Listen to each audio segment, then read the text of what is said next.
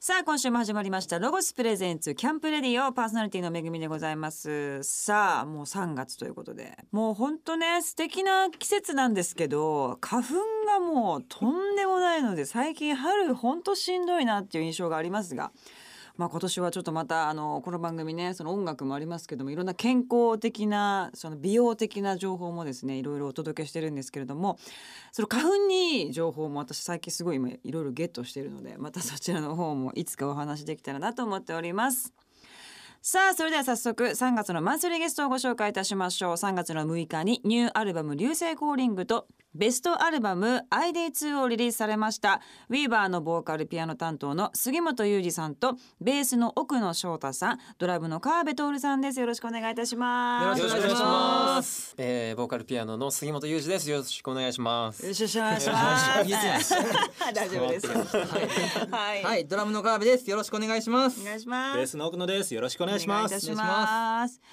えー、ウィーバーの皆さんは、はまいあ、兵庫の、えー、高校の同級生そうなんですよ同ねじクラス、はいはい、で高校一年生の頃に三人同じクラスで初めて出え会っ出ー会ってでもそこから音楽をこうやっていこうっていうきっかけは誰からだったんですか？これはあのボーカルの杉ピアノの杉本とあ僕ベースの奥そ野うなんでがすね共通の知人を介して知り合いになったんですけど、お高互い校生になる前かなら。るえっとなった時タイミングで初めへてーそのクラスになった時に共通の知人を介して知り合ったんですけど、同じクラスなのに共通の知人を一回挟そんうだだね。確かに確かにその感じね確かに確なかにるほどねそ。れ怪人っぽい運命的なね。運命的な出会いがあって、まあ、なそるほどれぞれ中学でバンドをやってた経験もあって、まうあ、んバンドしたいねと思ってたんで、まあ、うんお互い楽器してるのを知ってその時杉本はギターだったんですけどあ、そうなんですね。はいでそれで話をしてる時に、まあ、バンド組むならドラムがいるじゃないかという話そをうですよね絶対に探そうよっていう話をしてる時にたまたまこう川辺がはい近くに歩んできて、歩んできて歩んできて まだ喋ったことなかったんですけど。喋ったことまなかっだた入学式から二日ぐらい経ったぐらいのまだ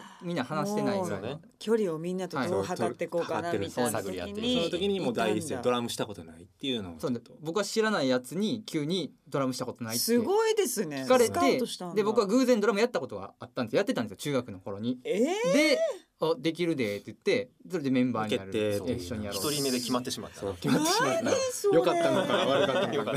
すごい運命的なそう出です会いねですそよねれからもう15年近くはい一緒に、すごいですね2009年にメジャーデビューされて今年で10周年、はい結構長いことはねあ、。すごいやってねますことになりましたけれども、プロになられてからも一回ちょっとお休みされて、はいロンドンに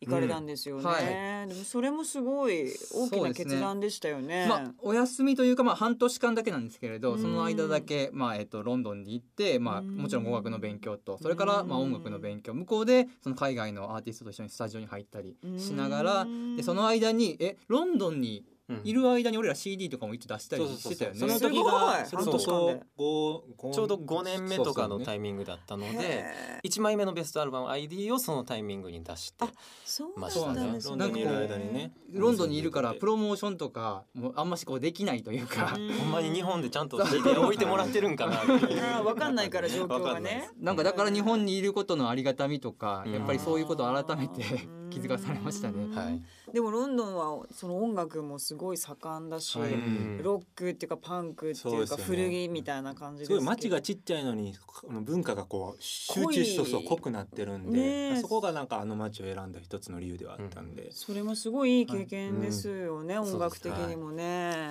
まあ、やっぱり音楽がカルチャーなのでもう向こうのうんもう誰もが愛しているものだったのでそうですよねもうどこに行っても音楽が流れててお酒飲んでても音楽の話したりだとかっていうので、へーもうすごく刺激もらいましたね。素晴らしいです、でも最近もなんか挑戦されたことがあるっていう。あはいはいそうですね、まあ、僕杉本だと、まあ、何年か前からちょっとミュージカルの音楽も作らせてもらってるんですけど、ええ今絶賛、あのー次の作品を書いてまして「ええ怪人と探偵」という脚本を雪の森雪之丞さんが書いていて、うんすごい。演出を白井明さんといううんもう本当に素晴らしい方々が、えー作る作品はいに僕が音楽として参加しているので、うん今もうめちゃめちゃしごかれてるんですけど。ああ曲を作る。そうですね、まああ、そ森幸之丞さんがもともと自分もミュージシャンというか音楽をやってたのであーすごいその歌詞に対しても細かいイメージっていうのがめちゃめちゃあるんで白石さんもね細白石さかんいもってそうですねそうでも私は一番好きなというか演出家なんあ本当でですすよかねうんいや本当かっこ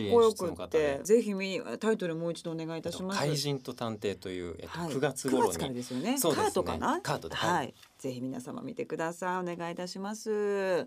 さあそんな皆さんにですね3月の6日にリリースした2つのアルバムが、えーあります、えー新しい試みである流星コーリングプロジェクト、えーまあ、アルバムについていろんなお話をですね2週にわたって伺っていきたいと思いますさあお話の前に1曲曲を聴かせていただきたいと思います曲紹介お願いいたしますはいそれでは、えー僕たちの新しいアルバム「流星公認」から聴いてください指輪で最後の用途流星ロゴスプレゼンツキャンプレディオお送りしたのはビーバーで最後の夜と流星でした、えー、3月の6日にニューアルバム流星コーリングとベストアルバム ID2 をリリース発売されました、はいえーまずは流星コーリングというまあまあプロジェクトですよね新しいそうですねこれについてちょっと説明をはいしていただきたいんですがはい、はいえっと、今回はですねちょっと新しい試みとして小説と音楽を掛け合わせるということをちょっと今回流星コーリングプロジェクトではえー挑戦していて、いいえっと、僕川辺は実は去年の5月に「えっとはい夢工場ラムレス」という小説で小説家デビューをすごいしてありがとうございますそれで、えっと、そんな風に小説家がバンドメンバーにいるのであればあの小説を元にしてアルバム音楽を作ったら面白いんじゃないかということで今回「流星コーリング」という小説を、えー書き下ろしてすごいそこでみんなで音楽を作って同タイトルの「流星コーリング」というアルバムも同時に発売するという、えープロジェクトを今回やっております。川辺さん、はい書いてたんですかずっとそうでも書き始めたのは3年ぐらい前からなんですけれえど、ー最近でえっとまあ、ずっと僕はウィーバーで歌詞を書いてたということもあって、えうーんっと、本読むの好きだったりもしたのでずっと言葉には触れてきたんですけれど、えっとまあ、小説書くって皆さん多分長い一緒だと思うんですけど書いてみたいけどどうすればいいのかなっていうところからでも「えい」という感じですごはいいっていう感じでそれがちゃんと一行目を偉い偉い偉いでも1行目からこっちやっぱり始めるとうん終わることができるので、うん始めないとね偉いと思って僕はもううんこう1行目から書き始めたらうんもう楽しくて。やっぱりこう、まあ、歌詞っていうのもあの短い言葉で音楽に乗ってこう人に届くという素晴らしい側面がありつつやっぱりこうう言葉がやっぱり制限されているというかそうですよねメロディーにやっぱりこう制約されているところがあるのでうんそこを取っ払って自分の好きなことを書けるっていうのはなんかもう楽しくて止まらなくなってうんそれで小説ができました。うん曲をこう一緒につなげてみようっていうのはどどういうそうですね、はいあのまあもともと川辺が歌詞をほとんど書いてるんですけど、その歌詞の中でも一曲一曲もともとストーリー性というか物語性がすごごくあったんですけど、うんでもそれをこうアルバム全体でやれたら面白いよねみたいなことは意外とデビュー前からちょっと話はしてたりしてたんですよ。えー、学校でそんなこと話してたの夢を話してまおししたゃねれな学生さんでですそねのオープニングのインストだけ出来上がってそれ以降は全くできずに10年間来てたんですけど まあそっからが一番大変ってことですねでそれがようやく実現したっていうのもありますし、まあなんと言ってもそのなんかまあ今僕ミュージカルをやってるのもありつつ、やっぱりその作品の中で小説を書く人も同じバンドメンバーに行ってっていうのうはんなかなか他のバンドにはできないですし確。かにねより今まで以上に自分たちが作りたい物語をちゃんと伝えられるんじゃないかなということで本当にその作業としてはすすごくスムーズにできましたねうんやっぱり今までは結構曲を先に書書いてたことがあったんですけうどんでも今回はもう物語1が出来上がってるのでそれをど世れだけ界がもありますからそうですねそれをどんだけ膨らますかっていう作業で本当にワクワクしながらできましたね。なんかお芝居とかしててもそのやっぱ舞台とかだと曲があってそれに乗せて喋るとうんうんうんうんより一層グッとそうこですうよね入っていけるような部分があって読んでる方もねうんなんか曲聴きながらこれ読むとまたこうグッとはいさらに入っていけそうなねそういうのもすごいいいチャレンジとかなんか面白いですよねはい素晴らしいなと思いますけれども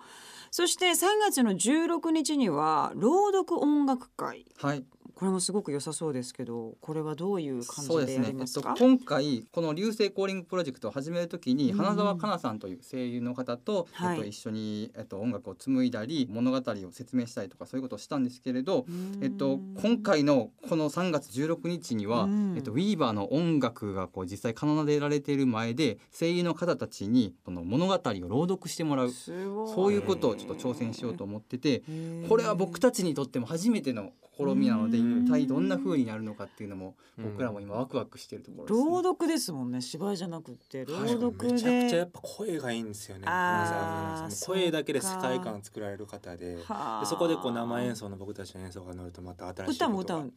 歌はどうかなまあそこ歌はもねいろいろね今考えてるんですけ考どえてやってるんです小説の世界観が中心にあってそこを僕たちが音楽で彩れたらっていうのがこの朗読音楽会なので普段とはなんかちょっと違う立ち位置でうん僕たちは確かに音楽も奏でねすごい良さそうこれも3月16日、はいぜひ皆様行かれてください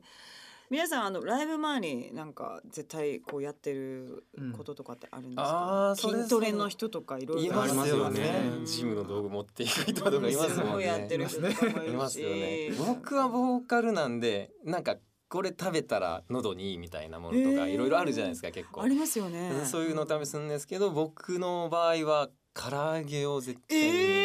ー、す突っかかりそう食べますねと思うんですけど、うんなんか鶏のコラコラーゲン油油油油が喉の潤滑剤になるみたいで、へーだからそれはもう5年6年ぐらいずっとへーやってますね普通はまああったら毎回あのお昼とかに唐揚げ弁当が昼昼夕両方から揚げる確かにみたい唐揚なげ一時そうでした本当にへーなんですけどさすがに僕も飽きてきたのもあるしメンバーみんなにも申し訳ないんで最近は夜だけ僕だけ唐揚げ弁当とかが出てきたりするんでそうなんですね、はお二人はなんかどうですかそうですね僕川辺は、えっと、ライブ前はよく体を大きく見せるということをやってますやねってるんですけどどういうことれあのやっぱ野生の動物とかが、まあ、鳥とかもそうなんですけれどこう敵にやったらちょっと膨らむとかあるじゃないですか。クジャクが羽をクジャクが羽を広げるとかね体を大きくすることによってあのなんかこう人間も自分の中のホルモンがちょっとこう変わるところがあるらしあーくなんかこう明瞭に喋れるようになったりとか、はいはいパフォーマンスが良くなるっていうことがあるって聞いてうん僕は本番前にあの両手両足を広げたり椅子の椅子の上に足を乗せたりとかちょっと偉そうな気持ちで「オラ!」って言っているそとうそれ多分1分ぐらいアドレナリン出ねるみたいなねそうやるとなるほそうどいうふうにこう体の中の何かが変わるらしあーく。まあでもそうでしょうね、まあでもガリガリやから全然もう威圧ガ感なんもないんですけどね。で全然もね怖くないんですけ気ど持ちが変わることが大事だから気持ちの問題からそう自分の問題うんそうっすなんかやってますか僕はないんですよ一番やらないですねわか僕はなんか結強い構な鈍いや感強いというか鈍鈍感なんですそうあでも結鈍構感って一番いい薬も効かない羨し、うんマッサージもこう効果がわからないましいなあタイそプでういう人いるわリアクションない人でやってもやってももう だからわかんない肩か凝らないんらですか肩凝らないって思ってるんですけど触られると凝ってるって言われるんですけどでもあーでもマッサージされても全然楽になった感じしないしななんでこれに5,000円 も何千円も払わないとみたいなことになるんで、えー、すごい割ともうえじゃあもう普通に来て普通におしゃべりさ直前までスタッフの人とかとおしゃべりしおしゃべてりしそのてままそのままのステージにベーシスト多くないそのパターそうンかもしあれベないースそうかもそんな気がしませんあ確かにねあそうかもですね、割とそんな感じですね僕は。あマイペースなんですマねイペースわあ素晴らしい羨ましい羨なまさあそして今回まあコラボもですねやられてるんですよねはいそうですねはいそうですね。あの初めてあの女性ボーカルをゲストに迎えて、えっとレコーディングをするということをやったんですけれどうも、ん HY の中曽根泉さんを迎えてのコラボでしおりという曲をやったんですけれども、やっぱコラボっていうのって今までもやりたいねっていう話はあったんですけど、うんやっぱりこうなかなかこう理由がないとやりづらいというあかー自分たちの曲の中で誰を呼ぶかっていうのもすごく大事だし、うんでも今回その小説の中で主人公がしおりという主女性の主人うん公と、まあ、もう一人男の子のりょうっていう子がいるんですけどその二人のお話ということもあってうん男性と女性のツインボーカルの曲があっても面白いんじゃないかということで素今回初敵めなて、曲でしたすごい、えー本当にもう素晴らしいい声で、ねえ楽曲がねこれはやっぱ僕たちだけでやってたら生まれなかった曲だと思うのまでたでも中曽根さんのいつものこう強い感じよりもなんかちょっと柔らかいいや柔らかい女性らしさがまた彼女の新しい一面もねいやレコーディングすごかったよな歌声がもういますよねも本当ちろんそういうイ人ントロにちょっとフェイクっぽいのが入ってるんですけど、うんそういうものをデモの中にはなかったんですけど、うんそのレコーディングでもう中曽根さんが歌ってくださって、うんだからあれマイクチェックの時の声やからね。あれもあそうそのそのえもう音量調節してる時にあれされて「あそれいただき」って言ってもそのまま使う取ってってやつを入れたいいらなバッチリだったんですね、はい素晴らしいコラボレートですね本当本に素晴当らしにかっねたですぜひ皆様その曲もチェックしていただきたいと思いますさあまたここではいじゃあ一曲曲を聴かせていただきたいと思います はい、では、えー今紹介させていただいた曲聴いていただきましょう。ウィーバーでしおりフィーチャリング中曽根泉。ロゴスプレゼンツキキャンプレディオお送りしたのはビーバーでしおりフューチャリング中曽根泉でしたさあ、えー、引き続きですね流星コーリングについて、えー、伺っていきたいと思いますが、えー、今度はですね小説について伺っていきたいと思います、はいえー小説はもうこういう内容にしようと思って最初から考えてたんですかそうですね、まあ、音楽と一緒にやるということもあって今回は一番最初にプロットというか、まあ、さっき焦点結こんな風に物語が進んでいくよっていうのを書いて、まあ、それをメンバーに渡してでメンバーの2人がそれ音楽を作ってくれてる間にそのプロットからあの本文を書いていくみたいな作業をしてましたね。すごいですね同時進行で同時進行でしたねほうでも僕も音楽が上がってきてそれにこうインスピレーションを受けてまたうーんえっと物語が進むみたいなことがあったんでお互いこう影響を受け合いながうらーんなんか一つの作品を作れたんじゃないかなって思いますうね。んどういう物語なのかちょっとざっくり流れをあそうですねはい流星コーリングは舞台が広島なんですけれど、あの人工流星っていう人工的に流れ星が降るっていうのを、えうん聞いた広島の、えっと天文部に所属するん4人の男女がその人工流星を見に行こうぜっていうところから始まるんですけれど、えっと、その人工流星を見た次の日からその主人公の亮がなんかこう次の日に進めないというか同じ日が繰り返されるうルんープするみたいな不思議な現象に巻き込まれてそのループの中でこういろんな人と会ってなんかそれぞれの悩みを解決していくみたいな。なるほどよくそんなの思いつきますよねいやもうでも本当 にねすごいと思うロマンチストなのでロマンチストですよねありがとうございますどういうタイミングでそういうの降ってくるんですか でさんもおこの人工流星っていうのは実は本当の話で、まあ、へー今のところ予定なんですけど2020年に広島で実際に降るんですよ。そうなんですか、はい、その話を僕は聞いてうんあこの物語なんか面白いなというふうに思って書き始めたんですけれどへーだからあの2020年来年ですよねなんかそうでみんすなでねその人工流星を広島で本当に見れたらなんかめ面ちゃく白ちゃいないいと。ね演奏しながら見はるいみたいなのもすごい、もう忙しいですけども忙しい見ながらもやるみたいなのもすごいいいですけども、お二人はご覧になっていかがだったですかいやまあさっき言った通り本当に昔からロマンチストなので、まあうんもうそんな会話でさっきも思ったんですけど会話で「えい」なんてなかなか言わないじゃないですか もうまるで小説の文章かのようにそういう言葉を紡ぐそのうでね確かにねだから本当にそのいなんか小説とか向いてるんやろうなぐらいなことはあいや正直思ってましたそうね。思ってたんですねだからそう思ってたんですけどどちょうど2年前の秋ぐらいのツアー終わったタイミングにスタッフさんがお割と結構思いつきだったと思うんですけど小説書いてみたらどうみたいなの言った時に「あ書きたいです実は書いてます」みたいなことがあったんで、はいなんかこれ言もってなかったんですかそうそうなんですよへーあの言ってもなんていうかこれも変な感じなんですけ れど小説書いてますって言ってもうんあのどうぞっていう感じじゃ などうぞあそうなんだみたいなね そうそうですよねどうぞどうぞ書いたらいいと思いますよっていう反応だろうなと思ってだから何かが起こるわけじゃな いからそっか書き上げたらうん書きましたよって言おうと思って、まあまあまあなるほどねそうまあそっ確かにかそう完成したらね見せるものあるけど途中だったらねなんかどうしたらどうぞ書いてくださおい互どうしたらいいのかみたいなね感じになっちゃうだかかららねまあなんかそういうタイミングもすごく運命的だったんじゃないかなと思うってん確かにねそれがまたね、あのバンドの皆さんとも一緒にできるっていうのはそうでねすねまた面白いなと思いますけれども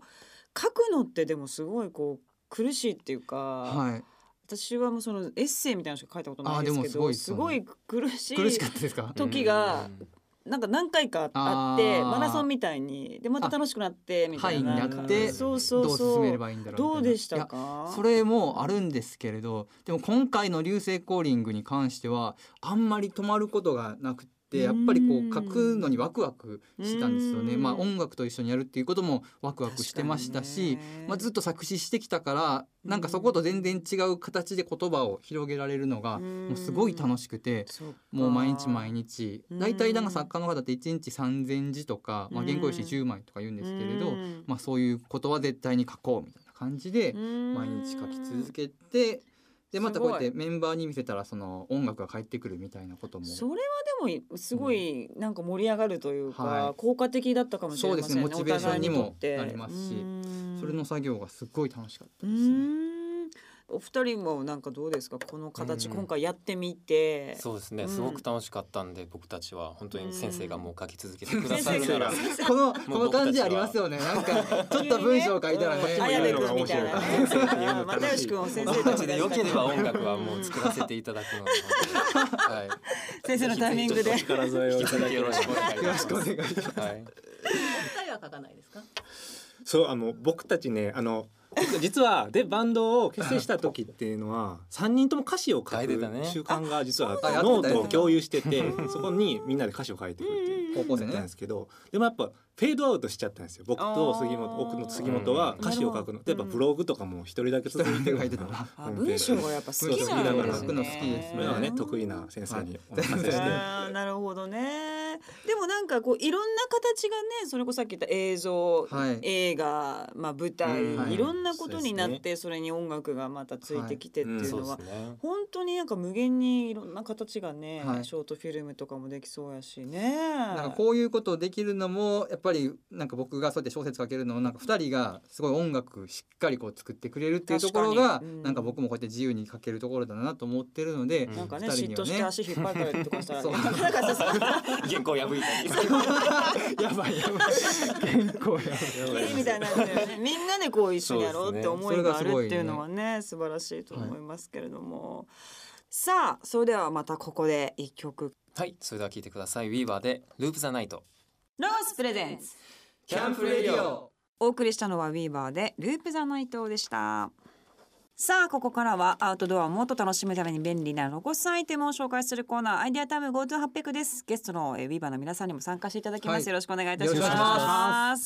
さあこのコーナーのパートナーはロゴスコーポレーション営業販促課土田優穂さんですお願いいたしますこんばんは、ロゴスコーポレーション営業販促課の土田優穂です。はい土田さん今週は何を紹介してくれますかはい、今週はですね、SNS ですごく今注目を浴びていると2019年の新商品の炭火桃焼き器というものをお持ちしました。炭火桃焼きおーそうなんですよ。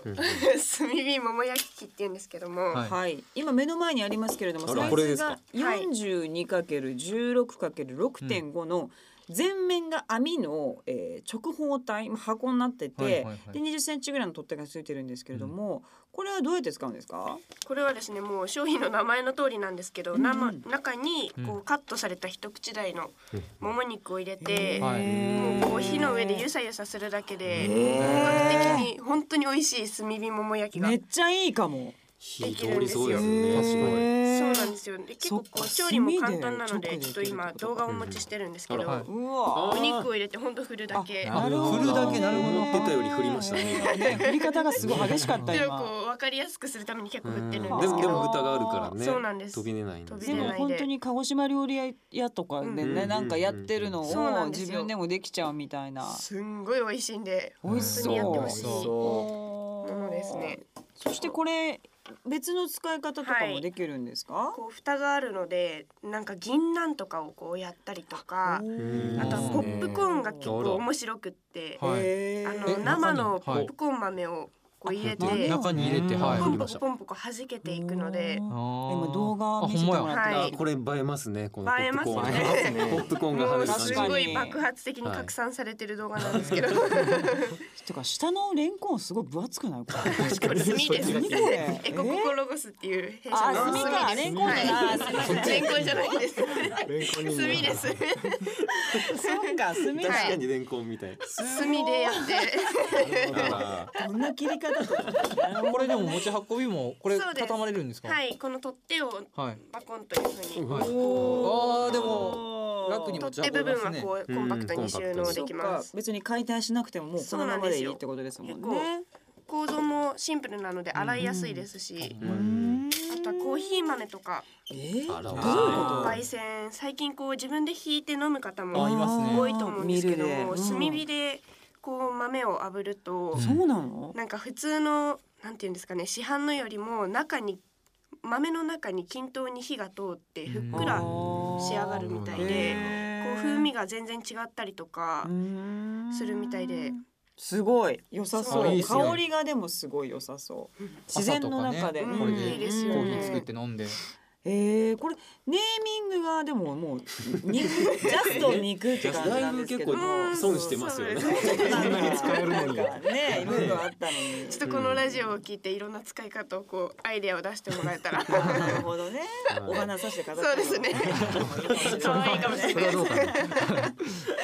えー、と収納サイズが約 26×16 センチの、えー、とそして7.5センチ、うんコンパクトに収納できます。吉田さんも早速もう使ってるんですか。そうですねこれ「お遊びマスターズ」って弊社がやってる番組があるんですけどうんうんうんも、うんその時にこの炭火もも焼き器で炙ったお肉で炊き込みご飯をえう一わ回うまそう炙ってから炙って炊き込むかの。らこ最高でうすね土鍋に入れて人参とかこへうーきのことかを入れてわパエリアみおた腹いい。ったなそうめちゃくちゃ美味しかかったですへね。ーご飯にも炭火のいい感じの味がついてうっん香ばしさが。はないるほどへだからそれだけで食べるのも美味しいんですけどそこから第もう一段階